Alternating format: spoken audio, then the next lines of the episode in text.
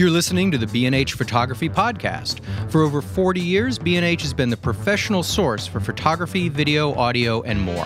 For your favorite gear, news, and reviews, visit us at bnh.com or download the B&H app to your iPhone or Android device. Now here's your host, Allan Weitz. Greetings and welcome to the B&H Photography Podcast. Today, we are joined by Margit Erb and Michael Parillo, the director and associate directors, respectively, of the Saul Leiter Foundation. And today's topic will be the work of Saul Leiter, a pioneer of color photography, and that of the foundation itself. Let's start off with some intros. Margit is the director of the Saul Leiter Foundation. She worked for the Howard Greenberg Gallery for 18 years, during which time she helped to assist Leiter organize his archive.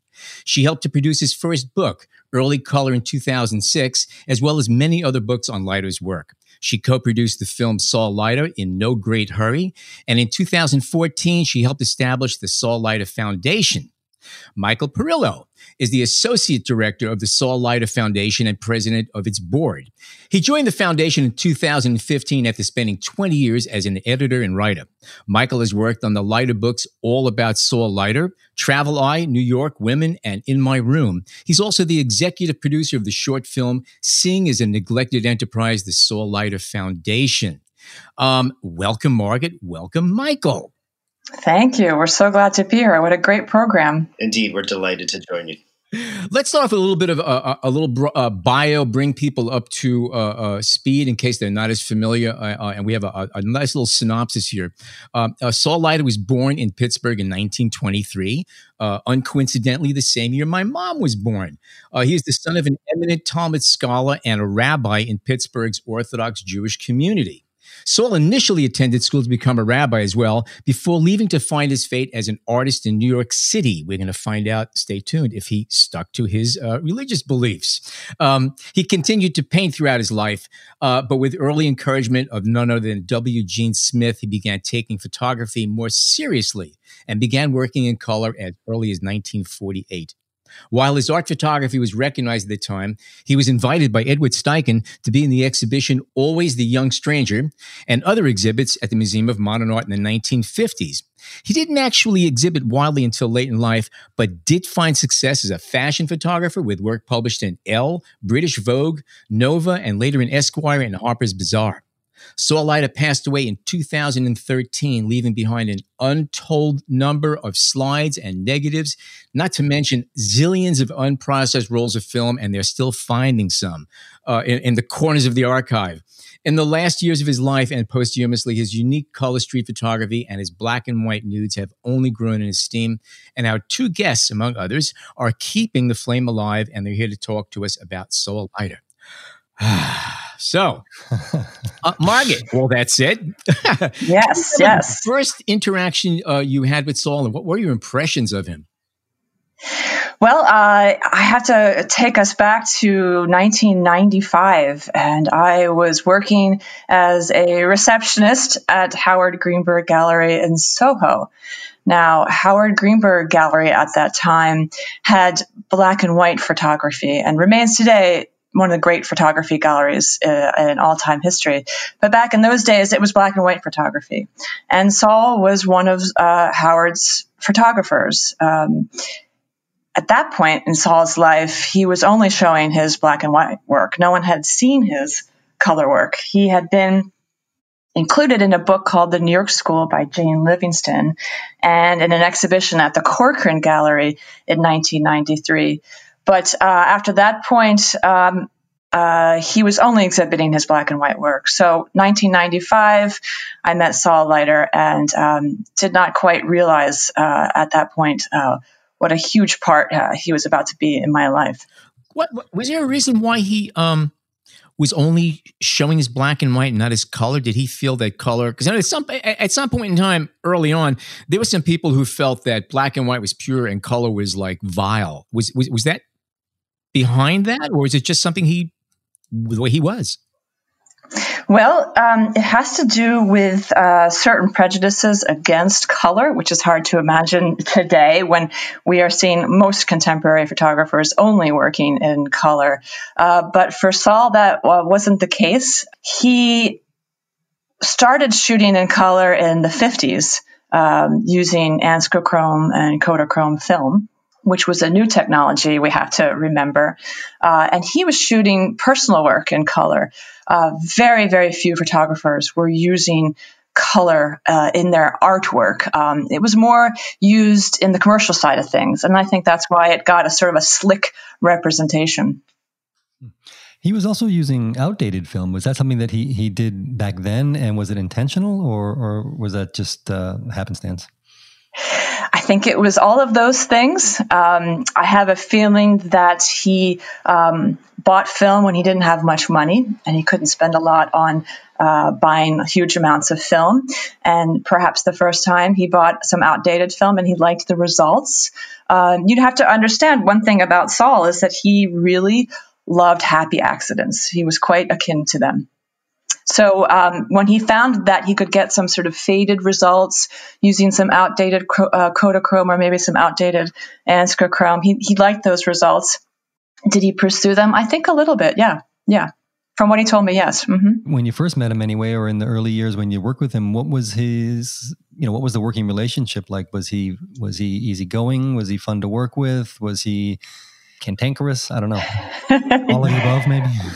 well, at the at that time of his life when I met him, um, he was very happy to be represented by a gallery. He was very happy to get um, any kind of attention at all. Um, he didn't have a book published. There were no movies about Saul Leiter. Uh, he sold maybe two or three prints a year for maybe nine hundred dollars each at Howard Greenberg Gallery. It's it's hard to uh, imagine, but uh, his life was quiet. He had very few friends. Um, was he married? Did he have a family? He he lived with a wonderful woman named Soames Bantry for almost 50 years. They lived on East 10th Street in the same building. Uh, so they were um, maybe considered common law uh, husband and wife, uh, but they were partners. He referred to Soames as his partner. Uh, but outside of that, he had very few friends. His uh, commercial studio, which was on Madison Avenue, had been closed down in 1981. Uh, and after that, things got very quiet. Um, he had a lot of constraints from his financial uh, state. Uh, he wasn't making much money. It was, it was difficult. That's what I wanted to go back to because you had mentioned, uh, you know, he'd be buying film. Perhaps he didn't have, uh, you know, a lot of money, and and he was using film that he could just get at whatever price. Did he always have a camera with him? Because it sounds as if he did. That's the impression I get. You said he was open to surprises, and and, and if you want to photograph surprises, you got to have a camera with you. Yes, he always had his camera slung over his shoulder, uh, and uh, it was often black and white film in it. But in the last few years of his life, he had digital cameras over his shoulders. Believe it or not. Uh, mm-hmm. Uh, sometimes he would leave his camera at home, but that was a rare thing.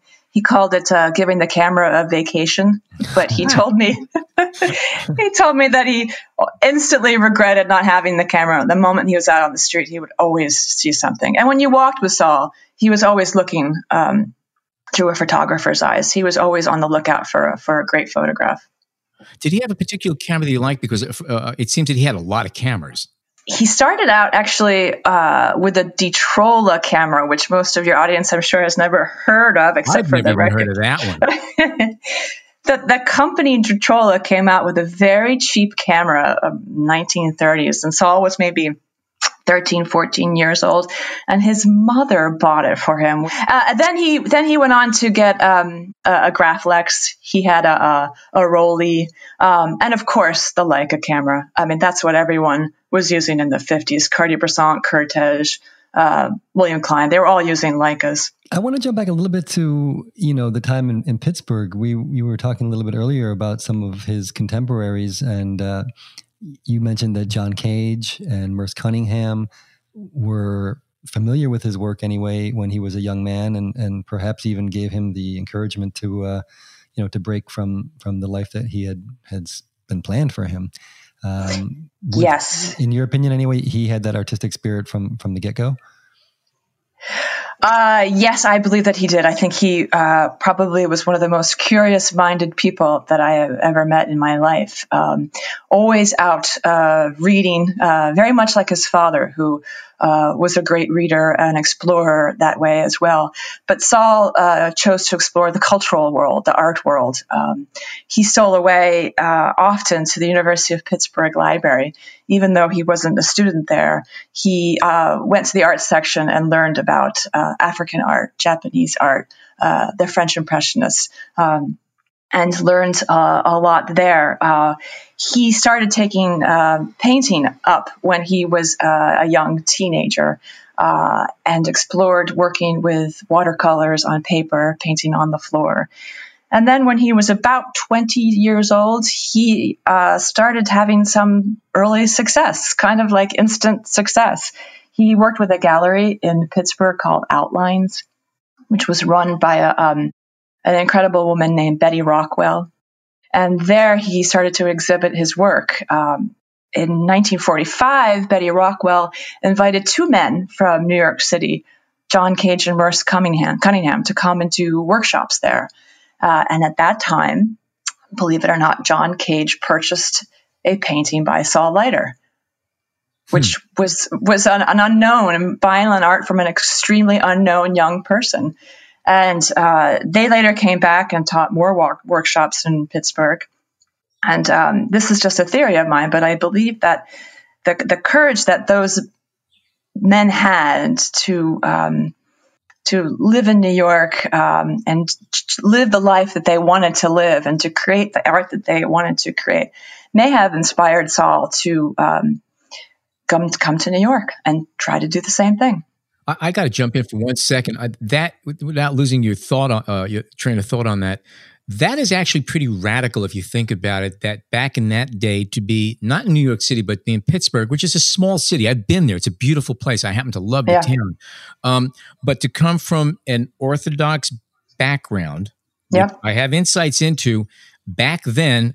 To and, and if your dad, in fact, is a, a Torah scholar and a rabbi, to venture out and do what he did was actually very radical and bold. And it took a, either being totally naive or, or very bold and brave to be able to do something like that.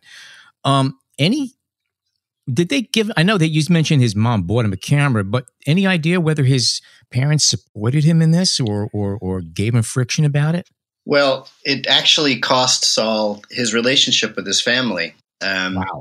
he felt that he had no choice but to do this and he um, he in fact said several times that he moved to New York City in order to escape his family home, not specifically to be an artist, but to just leave that out environment that he was in that he felt had oppressed oppressed him, and decided his destiny for him, and it was not his the way he envisioned his life being. So.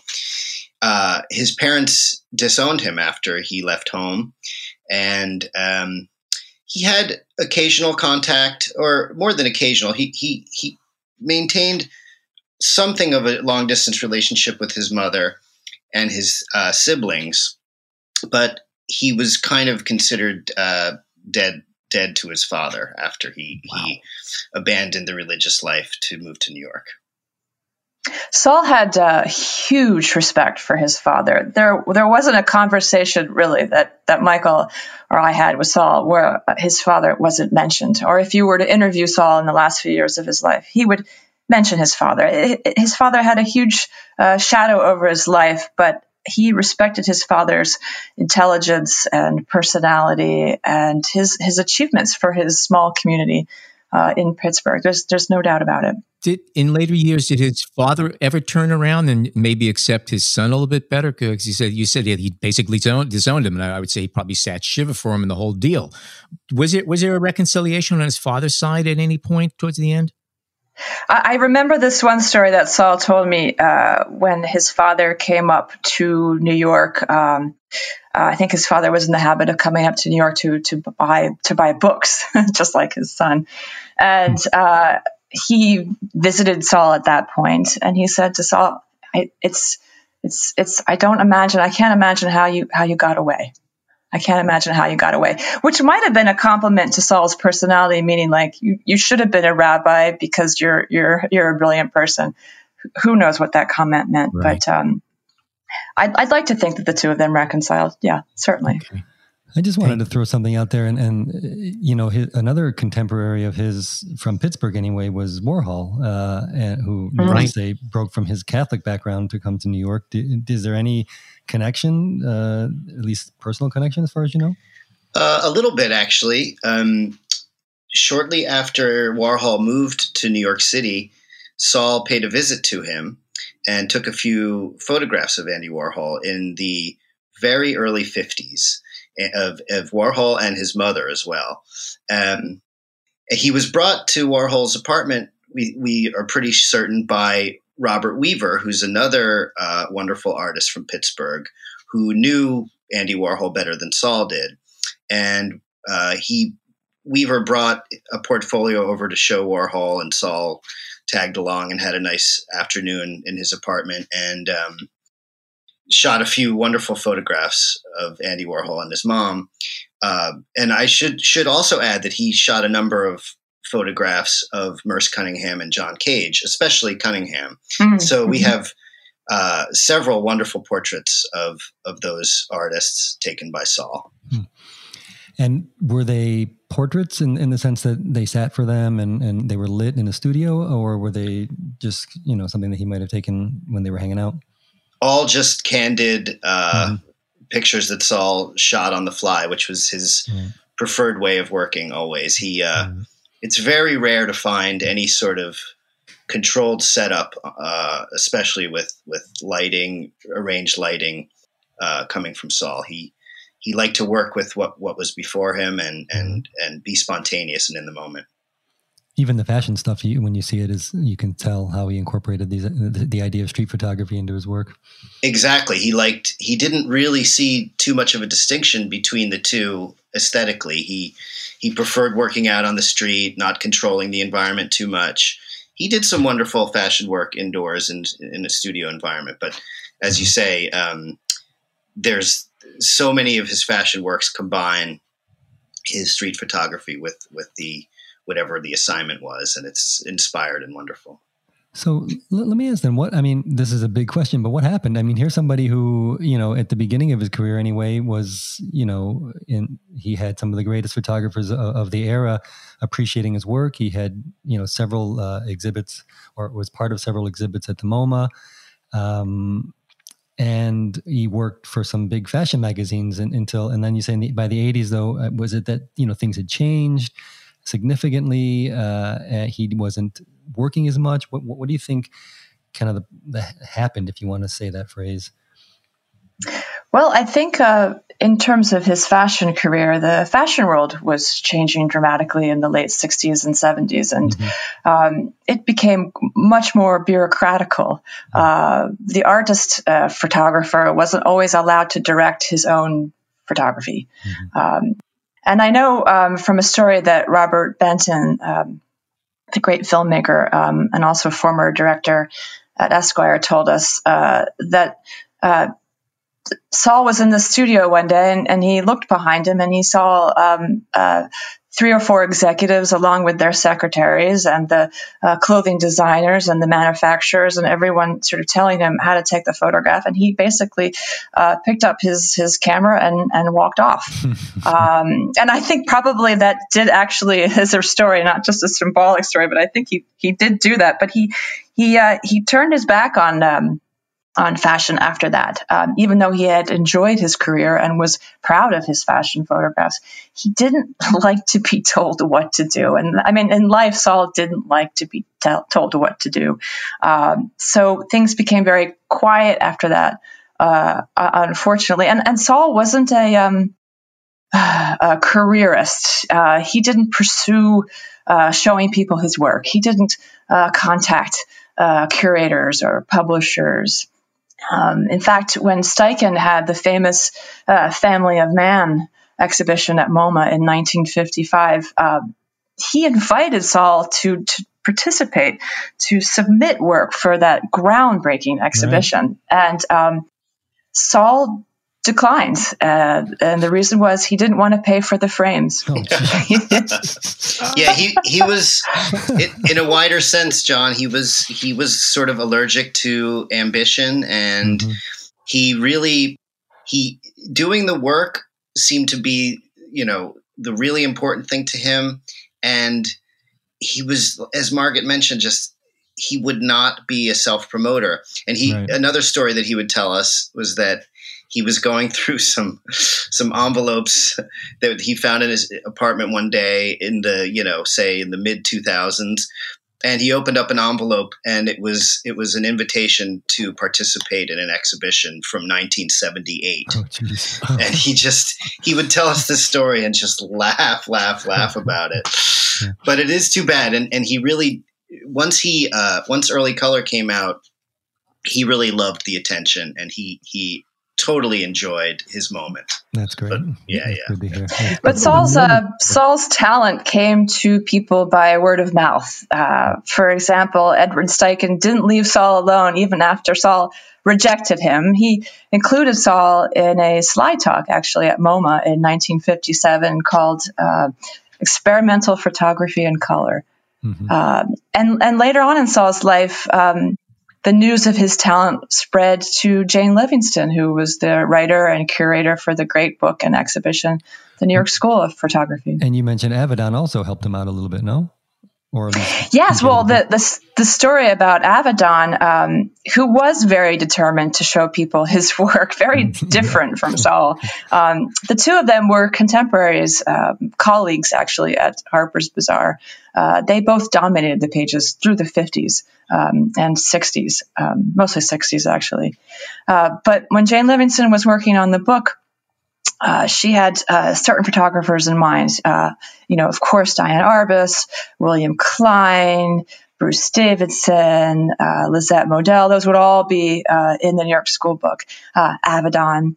So when she went to see Avedon, um, he told her, you know, you should really go and check out this work by this guy named Saul Leiter. You would really, really like his work. And he was really one of the last photographers to be included in in her book he was like a last minute uh, um, uh, photographer there, uh, which is which is amazing. And then it was Jane Livingston who then went to Howard Greenberg and said, "Hey, Howard Greenberg, uh, there's this really great photographer, and uh, he could really use your help because he's got no money, and um, but he's really, really talented. Go go check him out."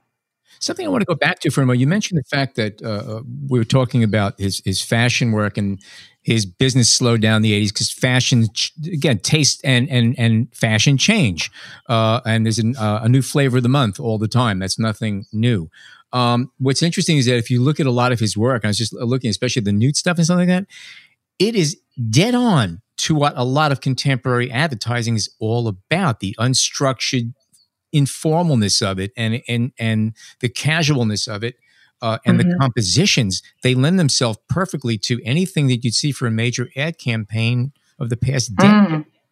It's it's come around.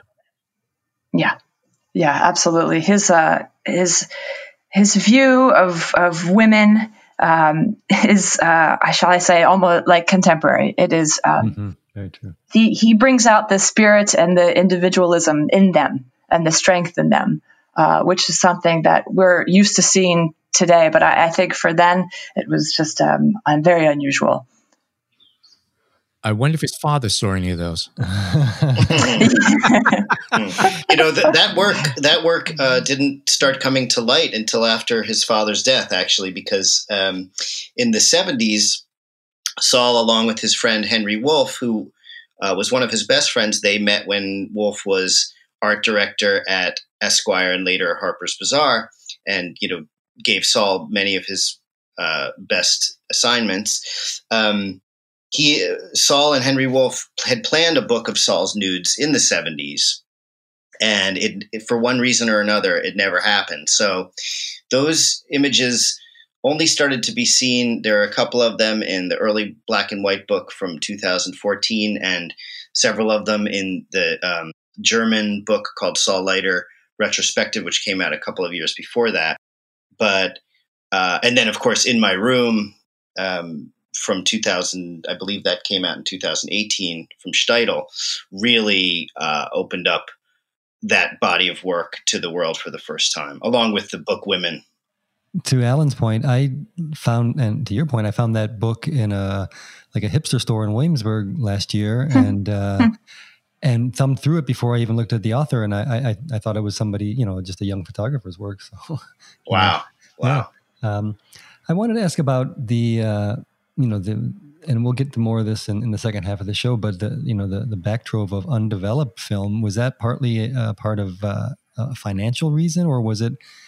And this is, gets to my, my my question, which is, did he kind of consider the photo finished when he took it, or did he you know work on the images afterwards? Uh, did he you know in the early years did he work in the darkroom, and then later did he even work in Photoshop? That's a good question.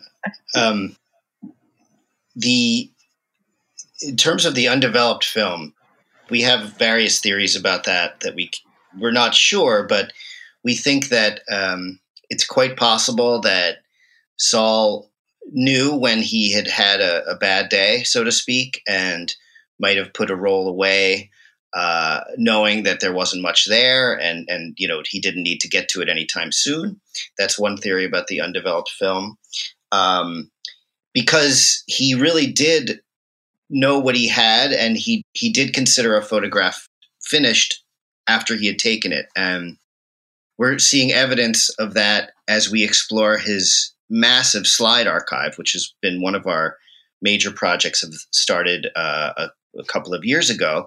Saul left behind sixty to eighty thousand color slides, and along with a um, PhD candidate in from Berlin who got a grant to study Saul's slide work, we have been unearthing these slides and we've started going through them. And we're learning so much about his his life in photography through examining these slides. And one thing that we've seen over and over is that he he tended to capture what he was going for with just a few clicks of the shutter. He he didn't have you know many, many attempts at getting a shot uh, in, in most cases. Sometimes he returned to, say, a certain foggy window uh, a bunch of times, depending on who or what was behind it, and he experimented that way. But in general, he seems to have captured uh, what he was after quickly and moved on. And then he he really didn't do any post uh, production work. He didn't crop uh, generally, and um, and in terms of digital photography, he would fill up a card with one of his digital cameras and he'd just throw it in a bowl. He didn't really ever get to go through those digital cards uh, very much. And of course, what is on those uh, cards shows the Saul Leiter style strongly, you know, through the through the 2000s and up until uh, the point that he died. He loved he loved um, the invention of digital uh, cameras. Um, he he bought about 25 of them. Once he started having money again, that's what he what he bought. And um, one of the things that he loved about the digital cameras is he could take a picture and see the results instantly. He didn't have to send it away to Eastman Kodak to have it developed. He didn't have to uh, go into a dark room. It was right there uh, for him. And um, he he bought so many cameras, and, and, at first he didn't quite know how to use them. Um, but he was great at embracing new technologies.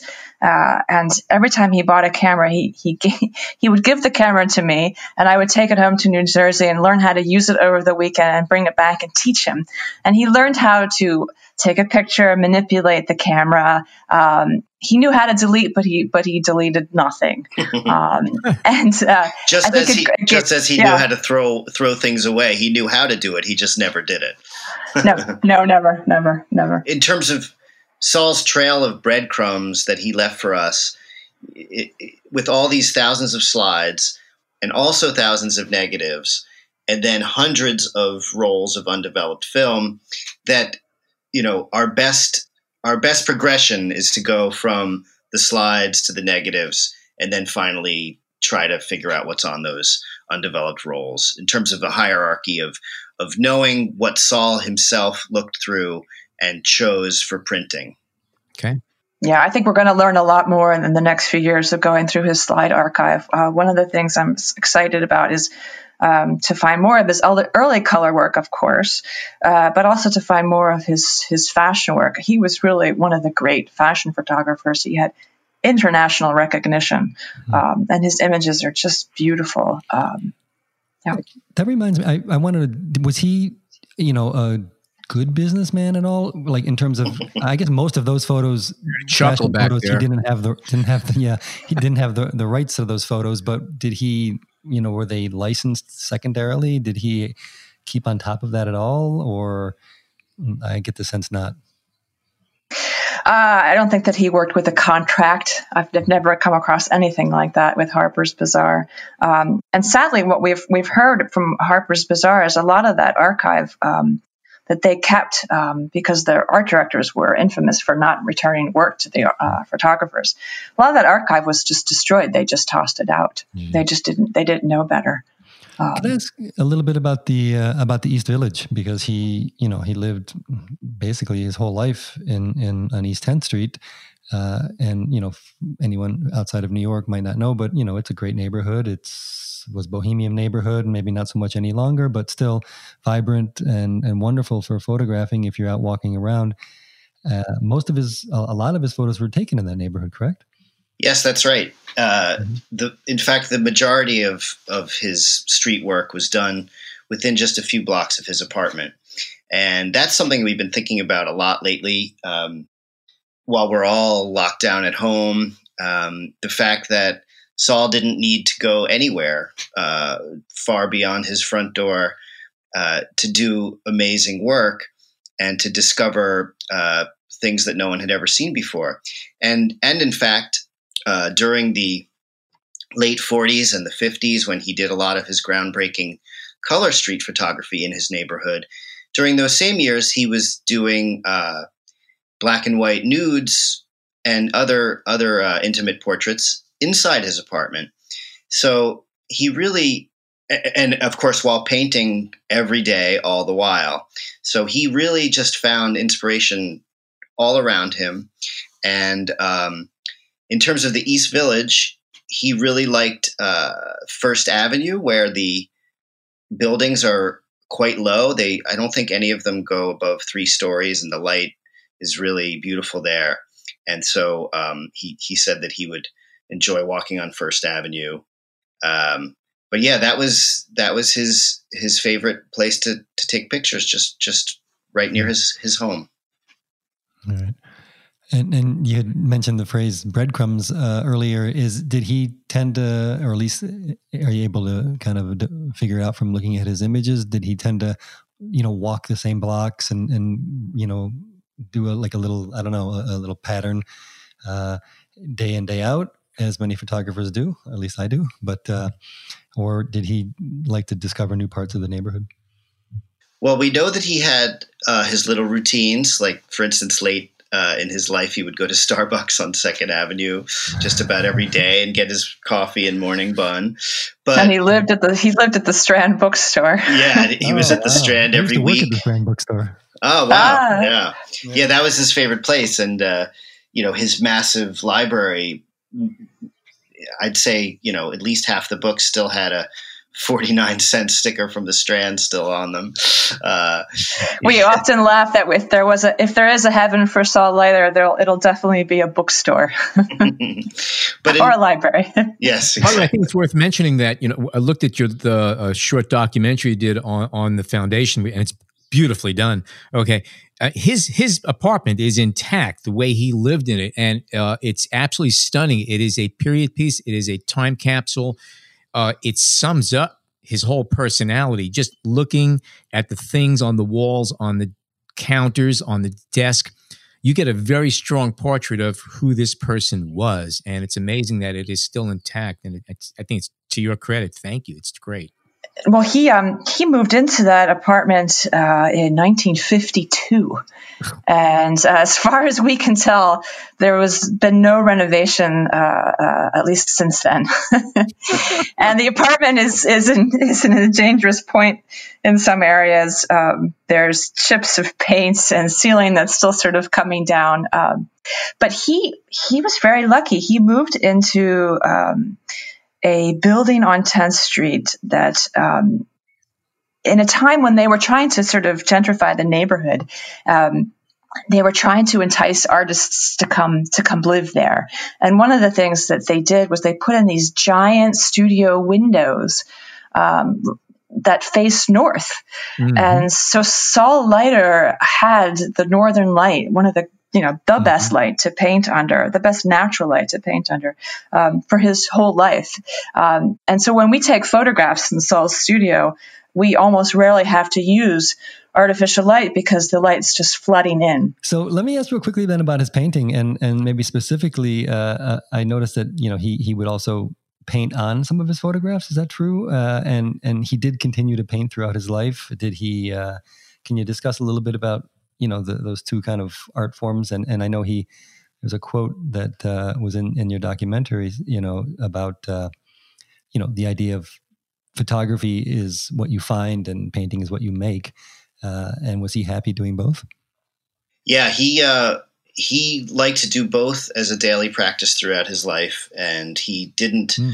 He didn't like to be asked uh, to choose one above the other. He he he couldn't do it, but he would um, often note that he was a painter first before he was a photographer, and the majority of his paintings were done on paper using water-based paints, and most of them are abstract. About a quarter or a fifth of them are figurative. Uh, very very bright colors, very um, bold use of color and composition. Um, he he didn't try to make too many connections between his painting and his photography, but of course there is the one major project that unites the two, which is his painted photographs. And earlier I mentioned that he had been working on a book of his nudes in the 70s with Henry Wolf that didn't uh, come to fruition. And so a few years later, in the early 80s, once he had uh, given up his commercial studio due to uh, non payment of taxes and, uh, and his, his fashion career had ended, um, he, he would take some of these prints that he printed himself, these black and white nudes that he made in his darkroom, and pull out his paints and he would paint on the photographs. And we have found about roughly a thousand of those, and oftentimes they were in his books. They were they were like like bookmarks within Saul's uh, many books. As we as we you know went through piles of books, we would pull out these beautiful painted photographs, and we think that that project gave him some solace during a very difficult point in his life when things were very quiet. Uh, he had financial difficulties, and um, they're really unlike anything else in in uh, that, that we, have seen. They're very colorful, but yet you can still see uh, those Leiter women uh, shining through behind them. You know, he he came to fruition as a painter, photographer, right around the same time that the great abstract expressionist movement uh, was happening. Uh, one of the great art movements, the greatest art movement perhaps ever in the United States. And you definitely see influence in um, uh, abstractions and foreground, uh, the, the switching of foregrounds and backgrounds, the b- blocks of, of, fields of color. Um, you definitely see it in, in both. Um, you know, he he was a great uh, lover of uh, French painting. Um, I also wanted to mention that too. He loved um, Matisse and Cezanne. He loved the, all the great French painters, the, the Impressionists. Um, he loved Vuillard, uh, but perhaps his his favorite uh, painter of all time was Bonnard, Pierre Bonnard. Uh, absolutely loved loved his work and had more books on on Bonnard's work than than anyone else. Um, his library taught us so much about um, where his affinities for painting uh, lay. Um, for example, he loved Japanese art. Um, he had maybe 3,000 books in his library, and I would say about 10% of those were dedicated to uh, either uh, Japanese artists themselves or Japanese anthology of, of painting. Incredible. Did he uh, care for his paintings in a way that is different than the way he cared for his photos? I mean, when you when you looked at his, his apartment and the way he stored things, is there any indication that this is something that he he valued uh, perhaps more so, or did he docu- document them at all, or, or was they just there for you to find? Well, he um, his paintings were in portfolios. Uh, they were, you know, on tissue, on paper, so they were stored flat. Um, but generally Saul's organizational skills, while they existed, were rather chaotic. Um, I think he was always sorting through his slides. Um, in fact, we got a lot of direction on uh, his slides just based on the boxes that were closest to the light table. But his, his one of his rooms was just full of, of color slides and paintings all mixed together. And it was one of the scarier times um, after Saul passed away was just where to begin um, without causing damage as we extracted things from his different rooms. Uh, a lot of the black and white and color prints, photographs were in non archival boxes, which we had to quickly get them out of those boxes. And the paintings, some of them were 60, 70 years old, and paper does disintegrate. Uh, so he he had them organized, uh, but uh, it was not a, uh, a very safe uh, situation. but nevertheless, he loved them. Has his paintings exhibited at all? So Saul had an exhibition uh, at Knoedler Gallery, which has since closed, but um, he had an exhibition there in 2008, and it was the first exhibition of his paintings in 40 years. Um, beautiful exhibition, and we uh, created a small uh, catalog. But no, his his paintings really have yet to be uh, discovered. They're they're absolutely beautiful.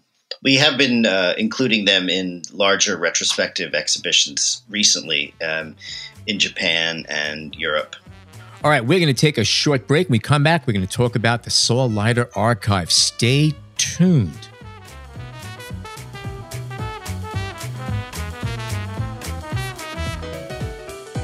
We hope you're enjoying this edition of the B&H Photography Podcast. The best way to support the show is by subscribing on Apple Podcasts, Google Podcasts, Spotify, or wherever you get your podcasts.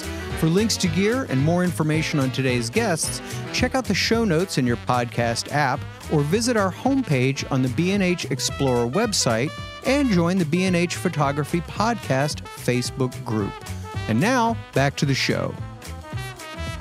Okay, we are back. Uh, question: Let's let's talk a little bit about the archive and how things have been going on there. What was the first major step in organizing uh, Saul's work?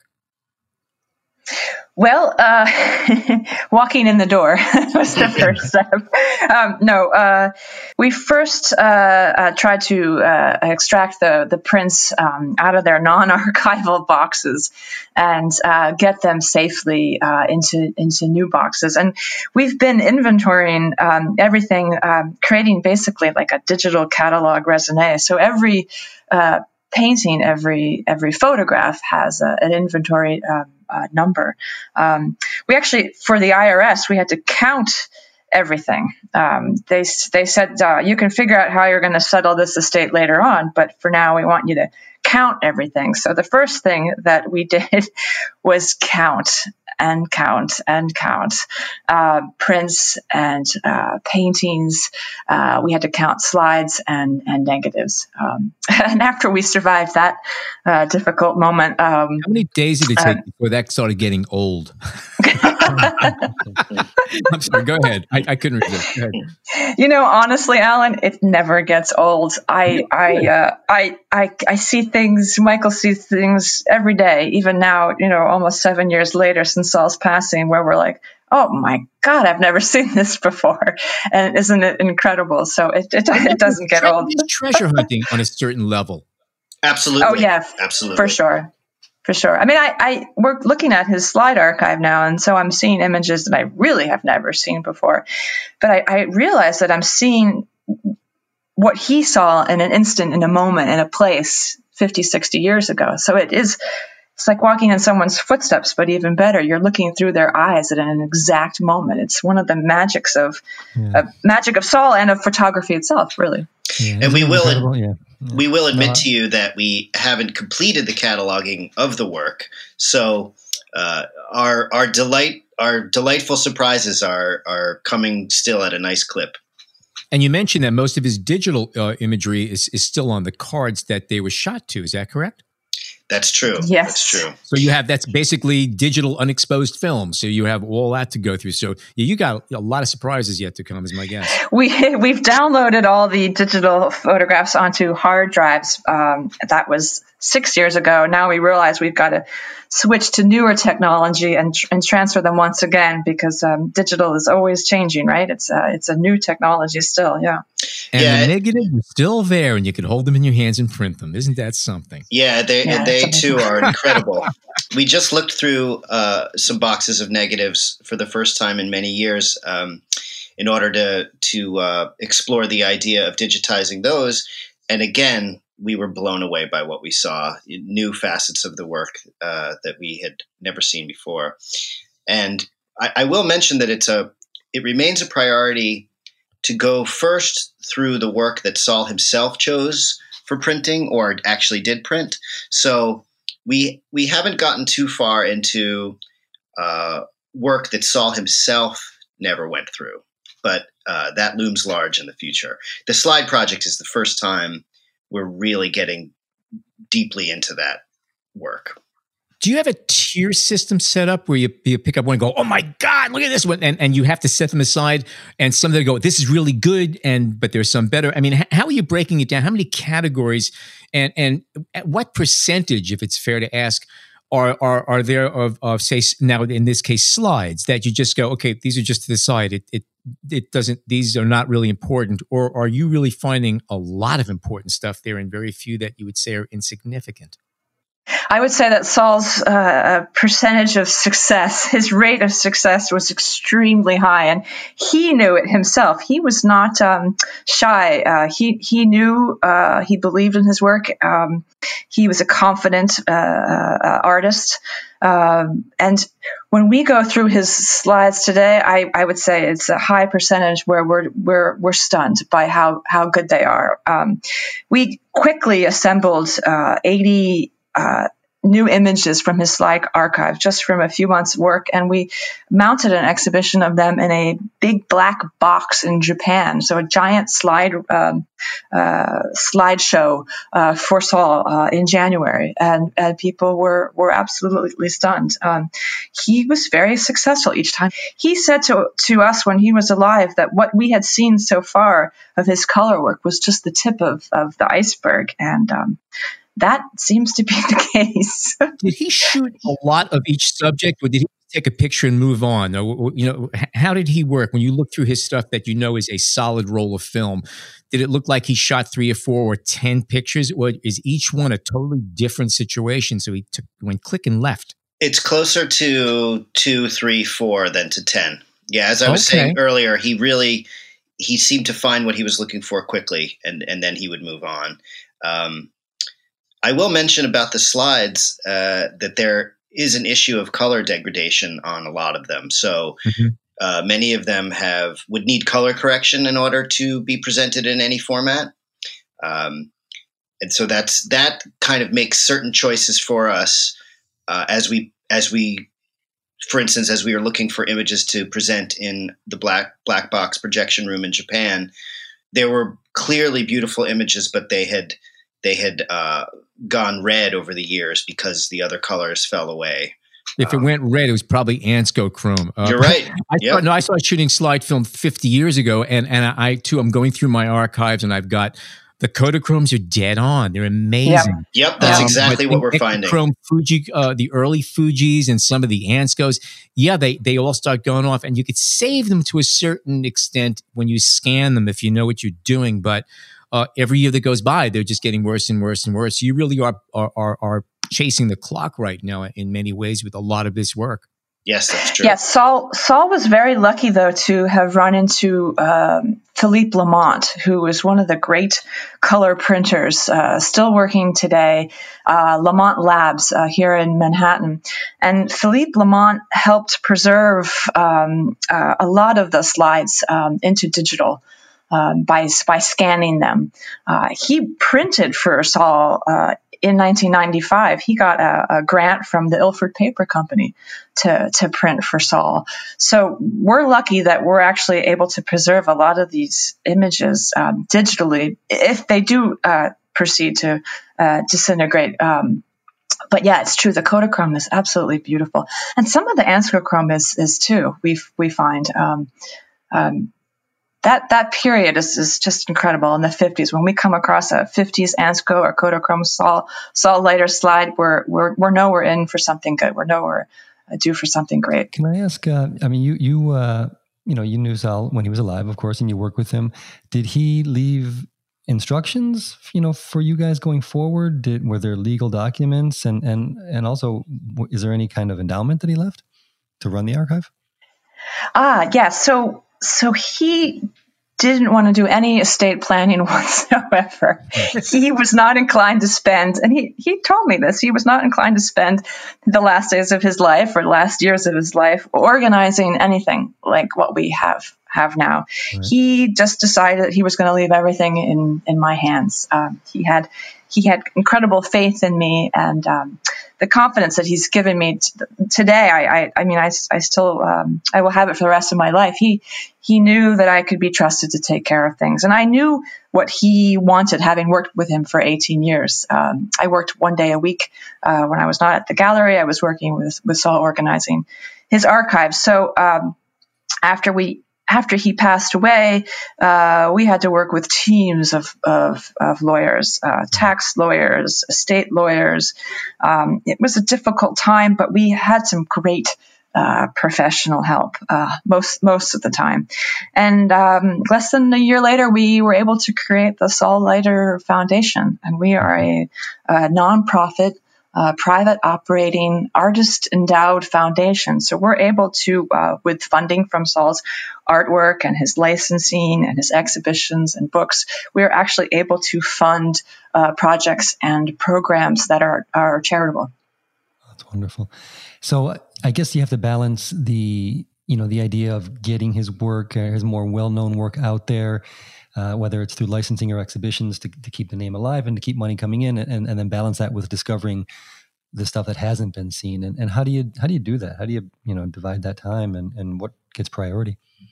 That's a good question. Um, for instance with the best known color work uh, we have only a certain amount of inventory that uh, of lifetime prints that Saul signed or, or printed uh, in his lifetime and so we are concerned with uh, burning through that work too fast. So we mm-hmm. limit the sales of of that those lifetime prints.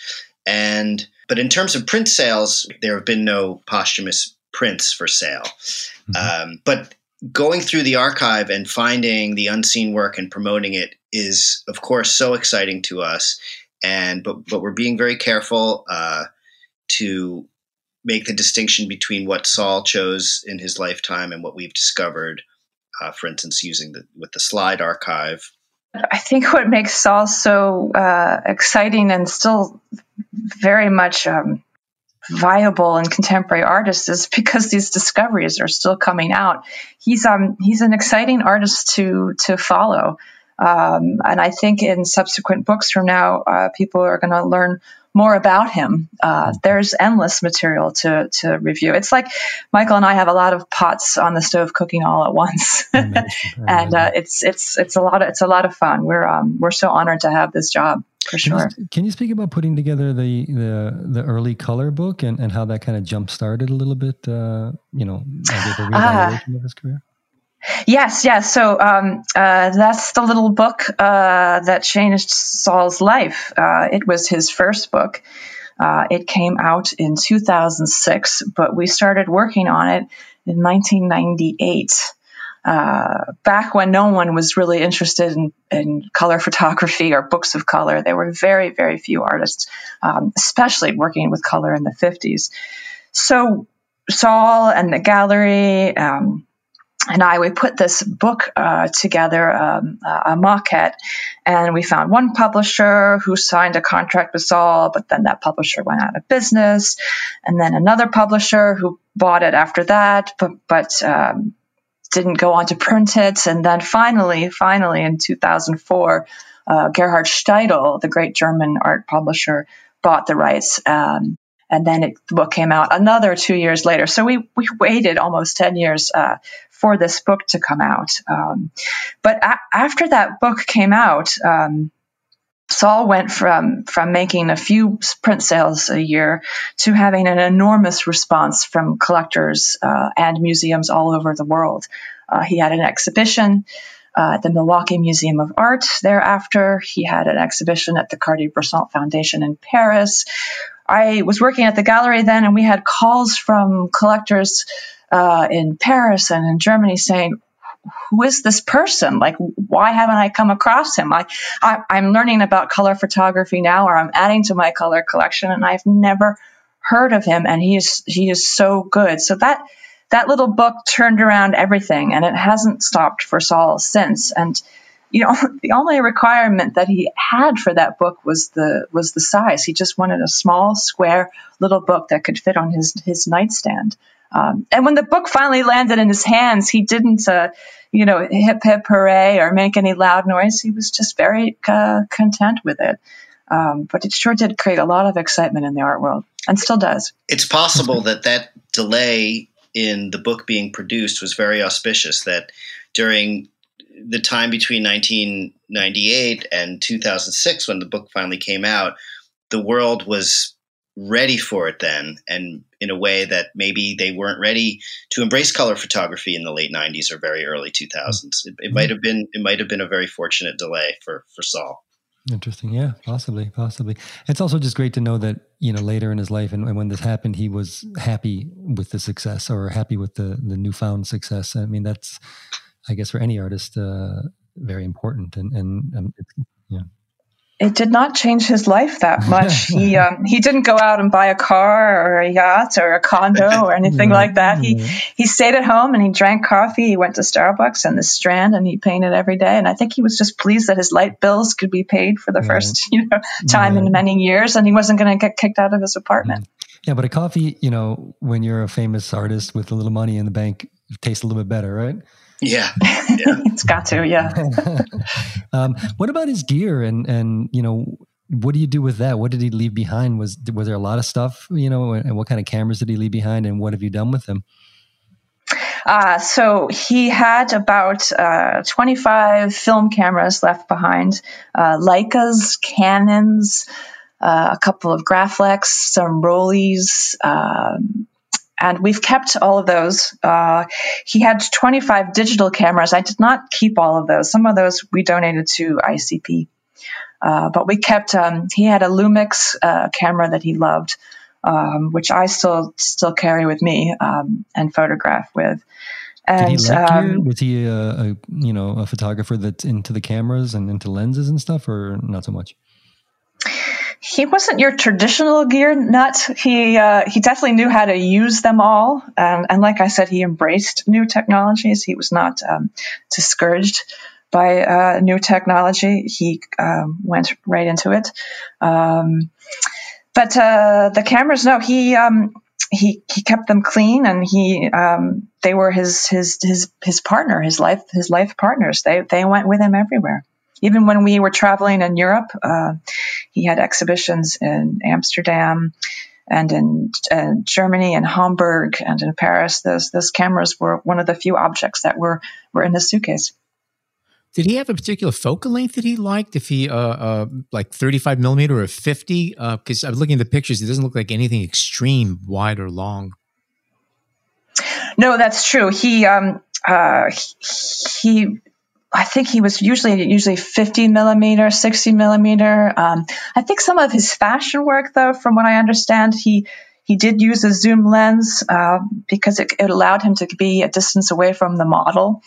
Uh, there was a famous story that Grace Coddington told where she she was sent to meet Leiter in a park, uh, probably Madison Square Park near his studio, and she was dressed up in the required uh, fashion um, outfit, and she went out there and she walked around Madison Square Park, and she couldn't see him. She couldn't see him, and she went back into the studio and she said to Henry Wolf, I, I, I went out to meet Saul Leiter, he wasn't there."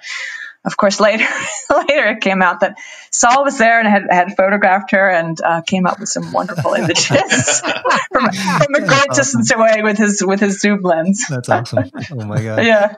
That's like the perfect fashion shoot. It sounds like. Yeah. yeah. Right. wow, that's great. And what about like paperwork and receipts? I mean, was that left behind, and, and has that kind of offered you guys a, uh, you know, a trail to kind of trace his work and his, his business dealings with? It no? has indeed. Yeah, he he mm-hmm. never threw anything away. So okay. uh, all of his all of his um, documents and travel receipts and and things like that are, are intact. Um, and, and, American Express bills from the seventies. Yeah, we have a we have an invoice from uh, Diane Arbus from a uh, photograph that he had bought from her, and first she sent sent it to Saul and said, you know, here you go, Saul, thank you. And then there's a, a another one from about a, a month later that says, Saul, it is more urgent than it was.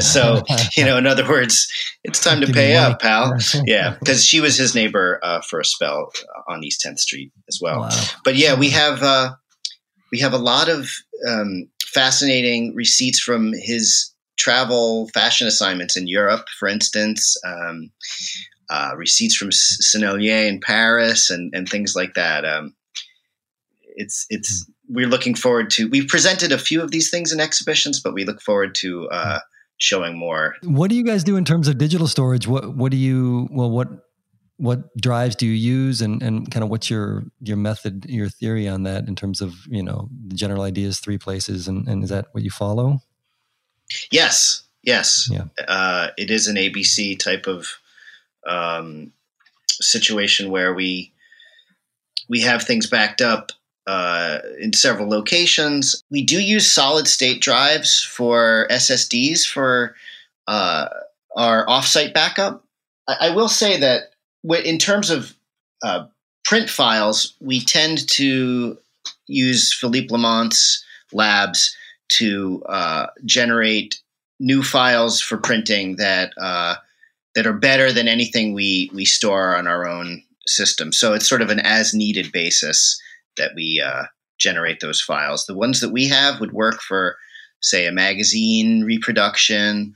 Uh, we do have a, a good store of um, of high res files of early color work and and uh, and other sort of prominent, well known pieces. But when it's time to make a print, we don't we don't use our own files for that. For the slide capture uh, itself, we do use uh, a Nikon camera, uh, an SLR. We use a copy stand uh, with a light tray below the slide um, and capture it that way. We're not scanning the slides, we're actually photographing them one by one so that we can make little uh, adjustments and get the focus and grain uh, correct. Um, and it takes us at our fastest speed. Um, maybe two or three minutes per slide to catalog them and photograph them. So you can imagine what task we have in front of us if you're talking about 60 or 80,000 slides. I don't have that many slides in my collection, but I've been doing this similar thing again with with with yeah, a digital yeah. camera and a whole setup where yeah. I'm photographing. I clean them, I photograph them, I yeah. off the whole thing, and yes, that is very uh, labor intensive. You know, the Greenberg Gallery has obviously been a big supporter of Saul's work. Uh, are they the you know the exclusive gallery for his work and also can you speak i know you have an upcoming at least virtual exhibit of his work uh, probably will be up very soon can you speak about that Yes, the Howard Greenberg Gallery in New York is the primary representing gallery uh, for Saul Leiter, and they will have exhibitions there every two, two, three years. Uh, but they're also bringing Saul's work to some great art fairs. Um, we did not have Paris Photo New York this year, but hopefully that'll come back uh, for for next year. And um, we were really excited that in this time period where we're working from home, we had um, two online exhibitions that came out um, that mm-hmm. are, are, out now. One at Howard Greenberg Gallery uh, about Saul's color work, um, and the other one is at 28 Vignon Street. Which mm-hmm. is uh, spelled V I G N O N Street. And that is where you can see some images from Saul's color slide archive that have never been seen before. So um, there are um, some online um, explorations uh, to be had right now. It's exciting. That's great. Margit and Michael, thank you so so much for uh, joining us today. It's it's been really uh, um, really informative and, and his, his uh, again Saul Leiter's work is pretty amazing. If you haven't seen it check out our show notes and, and or do google search whatever. Um, and speaking of such if people want to take a look at more of what you guys are doing and more of saul's work uh, what about uh, some of the sites they can go to places to do? Well a great place to start is the saul leiter foundation.org website. Okay that gives you all the links to current exhibitions and publications. Mm-hmm. Yes, and then and then Howard Greenberg Gallery site and 28 Vignon Street as well. Hmm. How about Instagram? Uh, we d- we don't have a social media presence. Anything that you'll find on Instagram is unofficial, including many photographs that were not taken by Saul Leiter that people uh, uh, assume were. Uh, we get a lot of reproduction requests for images that where we have to say, actually, that's not a Leiter. Interesting. and again, all of these uh, uh, uh, sites will be on our show notes. Margit and Michael, thank you so, so much for joining us today. It's been a pleasure having you guys on the show. Thank you. It's been wonderful. Thank you so much. Pleasure. My name is Allan Weitz, and as always, on behalf of John and Jason, thank you so much for tuning in today.